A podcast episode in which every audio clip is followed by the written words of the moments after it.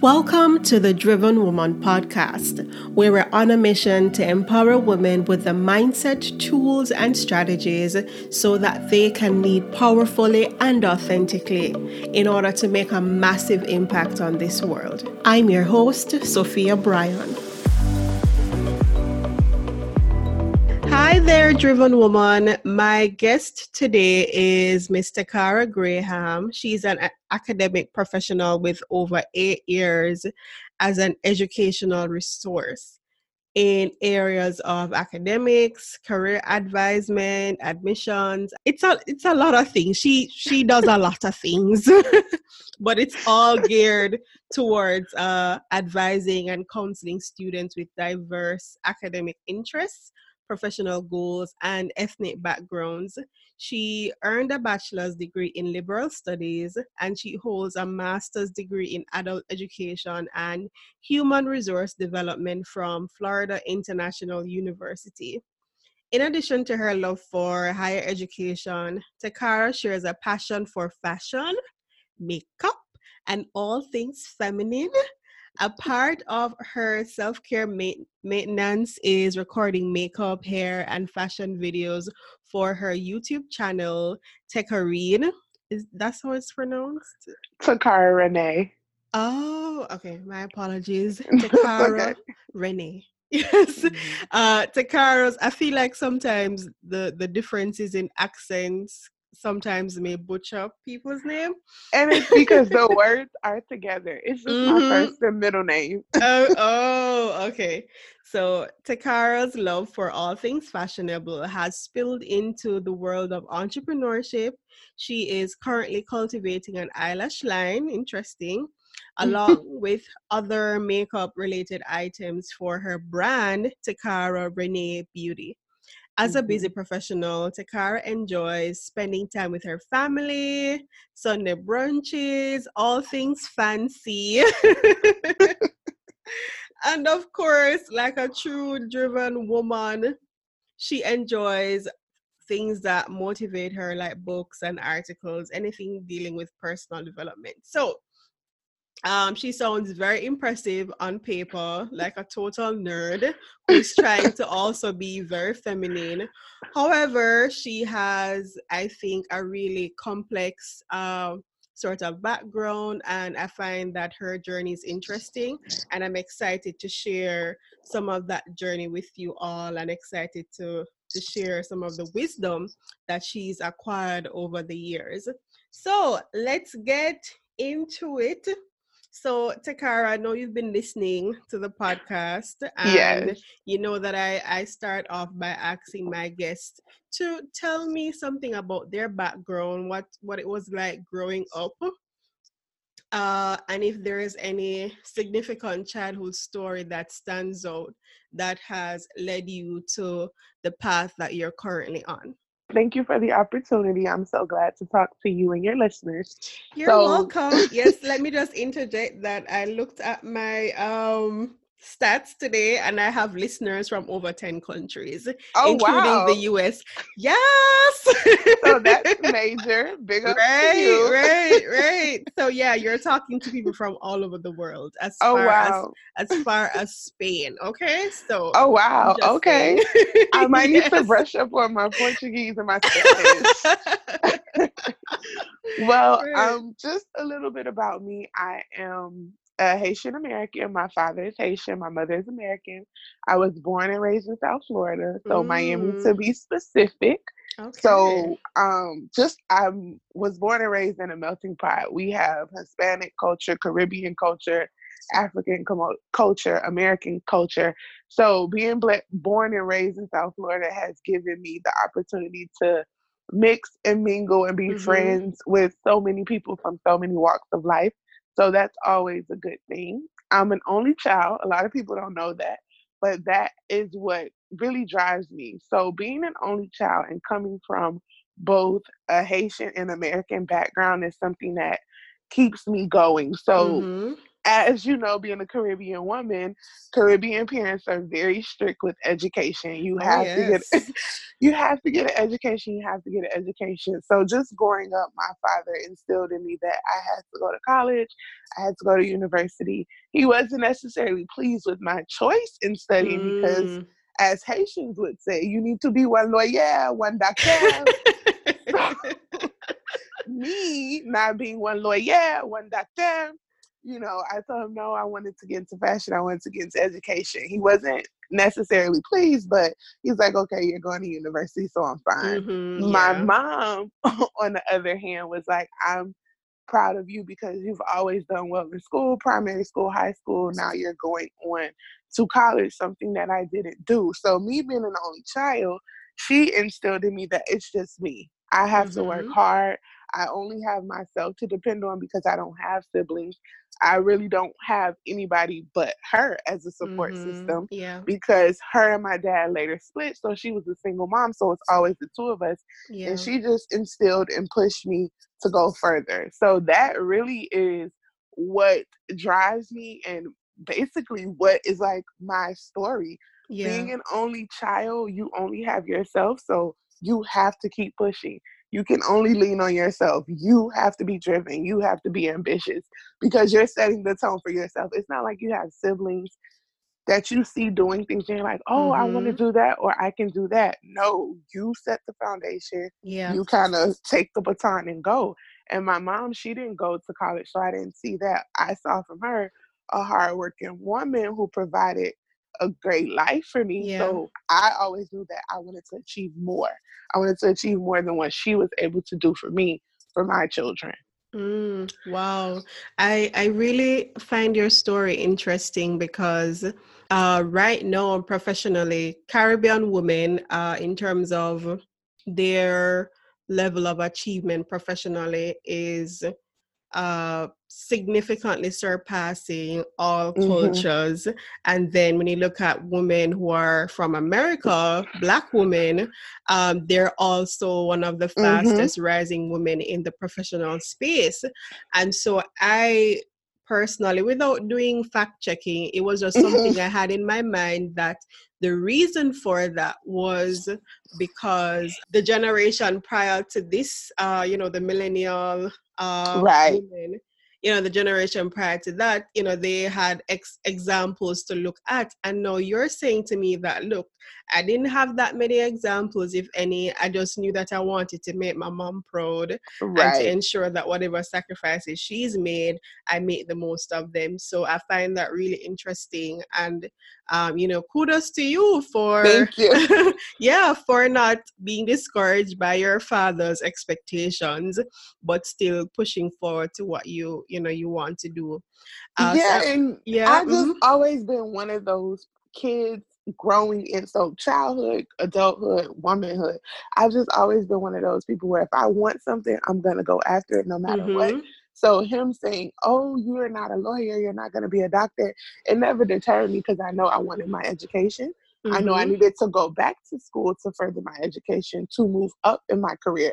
So, granted, it wasn't what he wanted me to do, but I knew I would still be successful and I still yeah. would make the family proud and make myself proud. Yeah, yeah, awesome. So I want us to go down a path um, that I you may not be expecting.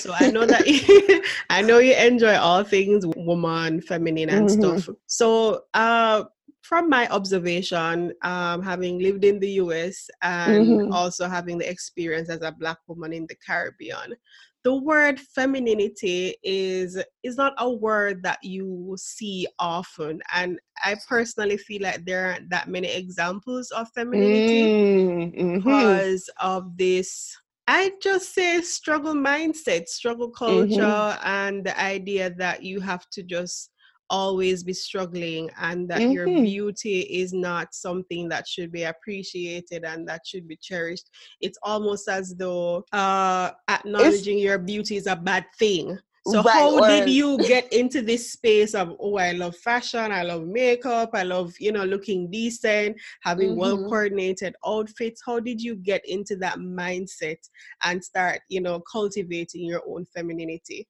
So I mean, it's to credit my mom. Like growing mm-hmm. up, I mean, it's innate in our family. Like my yeah. grandfather, he was a tailor. Yeah. My uncle's a designer. My mom is really good with interior design. So it's kind of oh, like, a, oh, okay. yeah, it's kind of innate in our family. So I honestly, it was just like I was born with it. Like it was something that comes natural to me, but my mom was always a stickler on mm-hmm. you need to bathe, you need yeah. to have your hair combed, you need to make sure your clothes are pressed, you need to look a certain way. So when you grow up, you get accustomed to certain things. And by being the only child, I use my imagination and creativity mm. a lot. So I used to play with paper dolls, I would draw. I would in high school I made money cutting jeans, cutting jackets, mm-hmm. tie dyeing jeans. So it's just like it's my personality, like it's my gateway. It's how I feel free. So I'm always like into it. It's like a passion. So it just makes me happy. I feel like it's it's an escape. So anything that I can, anytime that I can feel beautiful is like the best feeling in the world. I, I don't know. It's a feeling that's that I can't describe. Like I just like to look nice. I mm-hmm. like things mm-hmm. that are girly, makeup, nails, clothes. Yeah. Like in college, how I made money was I did styling and I did personal shopping for people. Oh, okay.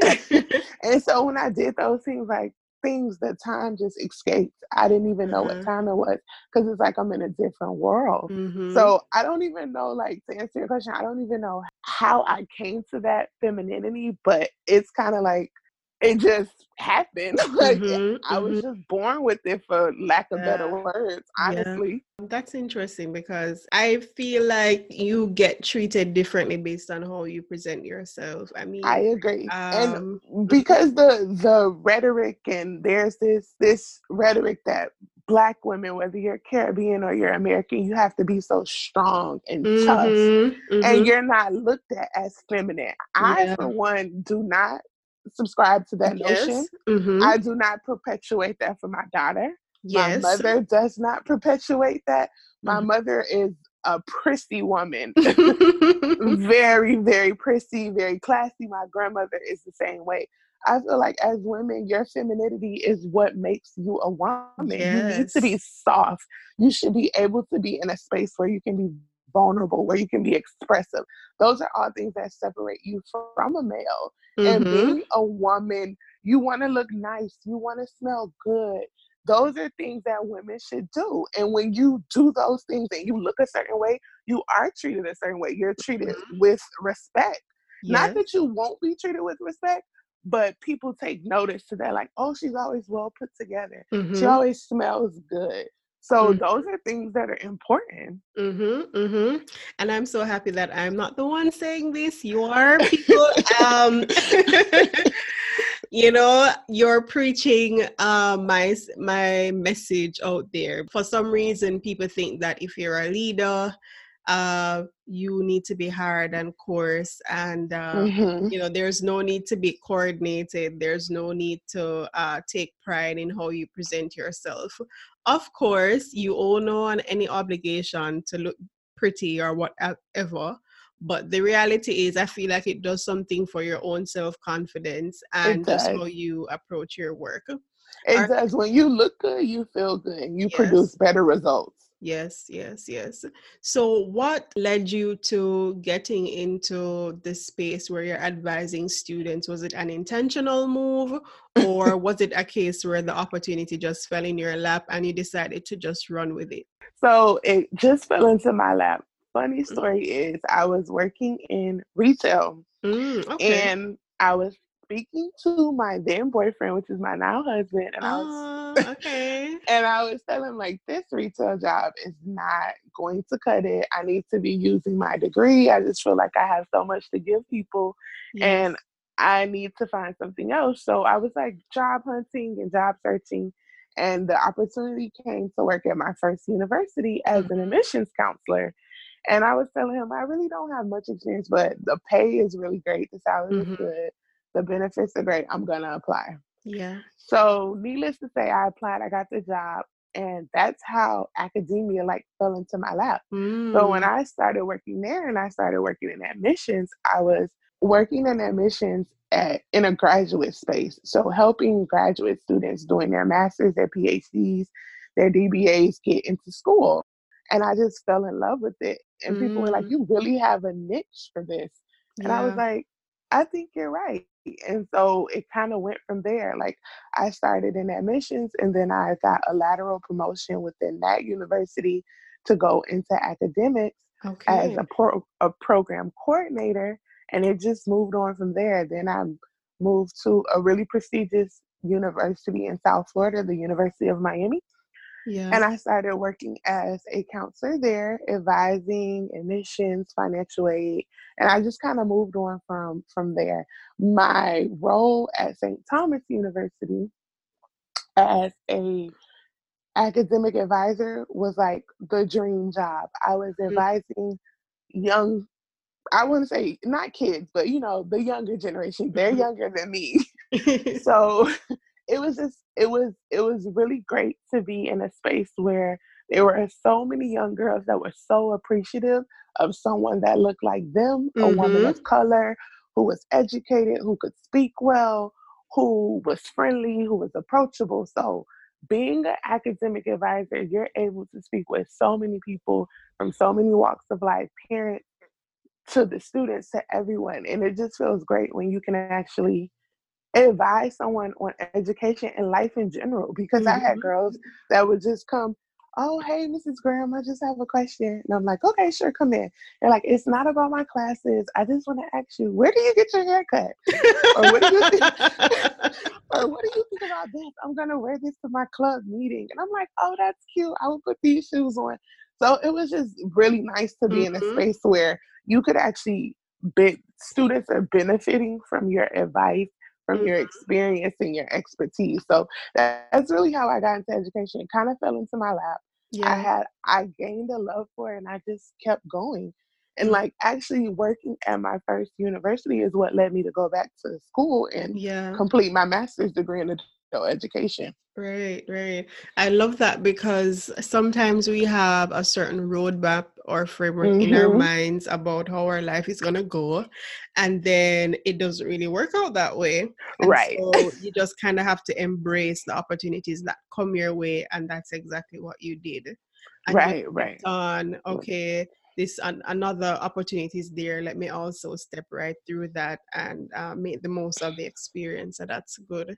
It's so interesting that students come to you about academic and non-academic things because the reality is that sometimes our parents don't really teach us these things right because they right. don't know you know right and you can't blame your parents for what they don't know and mm-hmm. they can't teach you mm-hmm. because i know personally i struggle with that like oh well my mom didn't tell me this maybe it was something like about finances yeah. and it's like well she can't tell you what she doesn't know so oftentimes the girls would you know come to me for advice because mm-hmm. it's like yes I'm an authoritative figure there, but I'm still young enough and hip enough to know what's going on. So they're like, "Oh, well, I'm gonna go ask Miss Graham and see what she mm-hmm. says." So it was it was flattering to say the least. Yeah, yeah. And and another thing is that like for me, when I was at university, I didn't well i wasn't aware that th- there was a person like you that was on my campus i'm mm-hmm. sure there was you know know that i look back and i'm like why didn't i feel as though there was a support system at the school and i just needed to, to ask the right questions um, right. you know to figure out how am I gonna leave this place in one piece. And so I feel like your work is so so important because a lot of us we're leaving homes and mm-hmm. there's so mm-hmm. much pressure on us to be the the one to set a new standard, a new trajectory right. for the family, and we're kind of clueless. Right. Mm-hmm. And I I was able to have that opportunity. So when I first went away to university undergrad, I went to a HBCU, which is a mm-hmm. historically black university or college. Okay. And I had a mentor that I met. Her name was Mrs. Martin. She was amazing.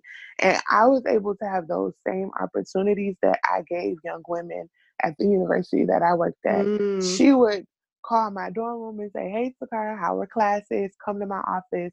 Let's go to lunch. Let's just talk.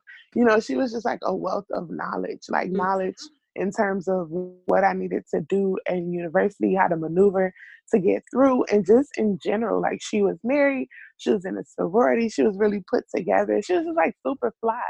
And she was just like a beacon of hope or mm-hmm. like a mm-hmm. ray of sunshine because yeah. like all the things that you know maybe my mom didn't know in terms of university or yeah just something in general she was there to guide me so having a mentor or just people that you can pull from being able to use your resources is so beneficial especially to black and brown girls yeah because oftentimes we do not have the same privilege so to speak as everyone else Mm-hmm. Yeah, awesome. So, as a wife and a mother, uh, a lot of my listeners they are they're still in the space where they're trying to figure out this dating thing and um you know why are men so crazy and oh. Oh, i can't be bothered kind of an, an energy you know i may want mm-hmm. to get married i may want to have a partner but um, men are so annoying right no mm-hmm. so, They're still annoying when you. So I want to know um, what has your experience been as a wife, and what was, you know, how are you dealing with um, having to deal with another person and being committed to that person, uh, and if there are any you know lessons learned that you may want to share with someone that is in that space where she's still learning about relationships and needs to know a little mm-hmm. bit more of what she needs to be doing. Yeah. Well, I will say this how you start your marriage or your relationship is how you're going to finish. So mm. never start mm. something that you don't want to continue throughout your marriage or your relationship. Oh, ooh, okay. yeah, okay. So that's the best piece of advice that I would tell anyone who's engaged, who's in a serious relationship, long term relationship, or looking to get married, or is married for that matter. Um, but for me, what I've learned the most from my marriage is just patience. Like yeah. I'm a person who does not have patience at all. And my husband is very patient. Like mm. very patient. And I don't have any, but just being with someone else, you have to learn that person. You have to learn you know, their mannerisms, their attitudes, their moods. And not all the time those moods and attitudes coincide with your personality or your mood. Mm-hmm.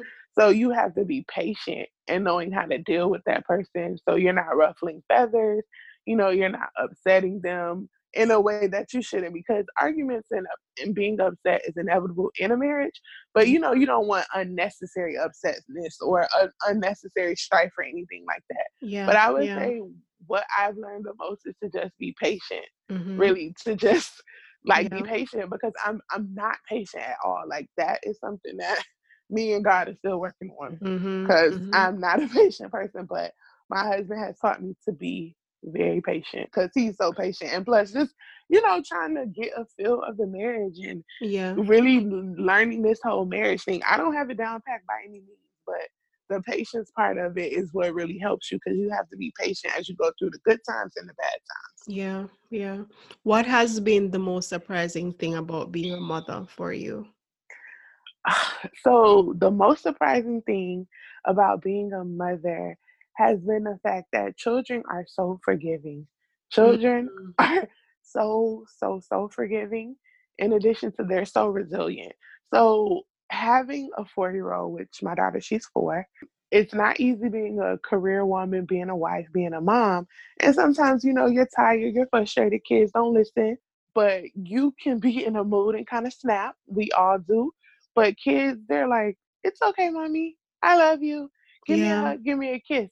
So if like adults were to just take a page from children, we probably would be living in this world much mm-hmm. more happier because children are so forgiving and they're so resilient. Like a kid can get sick and they still run and play like yeah. nothing is wrong. Yeah. Wow.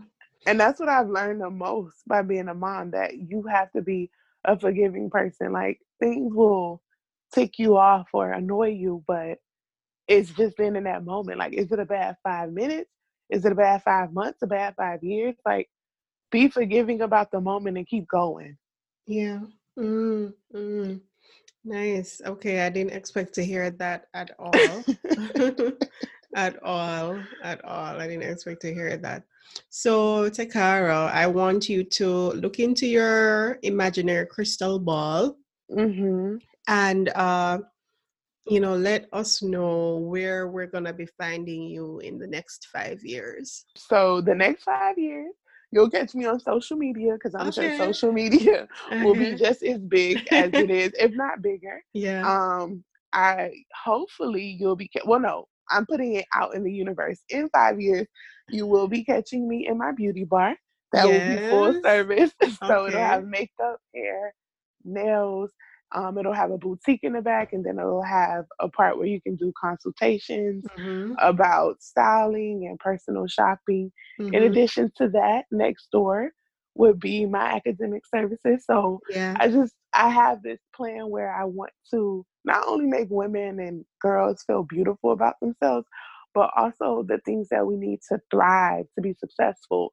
So whether it's help with your credit, if you're in the US, you know, you need credit to establish certain things. So Mhm. credit or helping someone um, going into school, maybe they need help with financial aid or just Yeah. how to fill out a college application.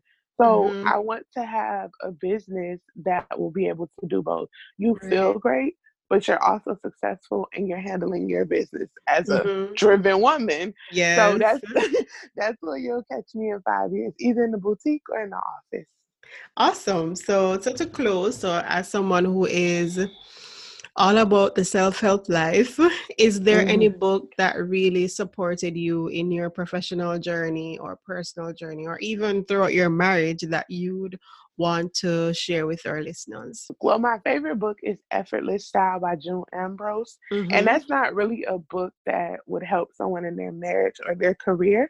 But Mhm. if you're into self help and you're into looking nice and you're into kind Mhm. of come because when you look when you look good, you feel good and you just like I Yes. said, you produce better results. But this book, it tells you like how to be effortless in your style, Okay. how to cultivate your style and what is your style. So, you Mm, know, just okay. what whatever it is that you feel comfortable in, being effortless with that Yeah. Yeah. so that it's synonymous with your brand, whatever it is. But I will say, in terms of like what helps me with work and marriage, I read a lot of mo- motivational quotes and Mhm. a lot of things to meditate on and Yeah. prayer. I pray. Okay. I pray a lot. So I pray Mhm. before I get up in the morning. I pray to have a great day. I pray for my husband. I pray for my mother, my family, my child, my child. So just, you know, reading different motivational quotes or Yeah. inspirational quotes, whether it's about family or marriage, whether it's about finances, just affirmations and putting that out into the universe so that it can come back to me and praying. Mm-hmm. Okay. Yes. Okay. so, people, uh, I am so excited to share this with you, and don't be shy about leaving your feedback. I, you know, I'm wondering why people are being so slow with the reviews, but I'll be patient. I'll be They'll come. It's so amazing that we were able to speak about things around uh, femininity and family and leadership and all within the context of you know being a holistic person. So i'm glad hmm we have this conversation because when people think about women leaders there's this box or this stereotype hmm and we are not about that life you know No, because you can have it both. It may be tough to balance it, but mm-hmm. you can have it both. You can still be a feminine woman who likes to wear Chanel Chance perfume Mm-hmm. and who Mm-hmm. likes to wear a pantsuit. yeah So Yeah. you can have both. Be- you can have both of that. You can have the best of both worlds. Yeah, definitely, definitely. So, all right, thank you so much for joining me, and I look forward, you know, to sharing this word, and I look forward to following your progress and following your journey. And of course, I'm going to be sharing your social media platforms with our audience, and so you have no choice but to do all the things that you right. declared in this episode, right? So right, right, because people be watching. Well, thank you so much. It was such a pleasure. Yes, yes, yes. You are welcome. All right, okay. bye now. Bye, bye. It was my absolute pleasure to have you join us for this episode of the Driven Woman podcast. Be sure to visit sophiabryan.com for my complimentary platform masterclass. In this masterclass, I show you the key steps to strategically share your unique message, even if you're scared to put yourself out there. Leave us a rating on iTunes if you loved this episode. Follow me on Facebook and Instagram at Driven Woman Podcast and Driven Woman Show on Twitter. Until next time, stay driven.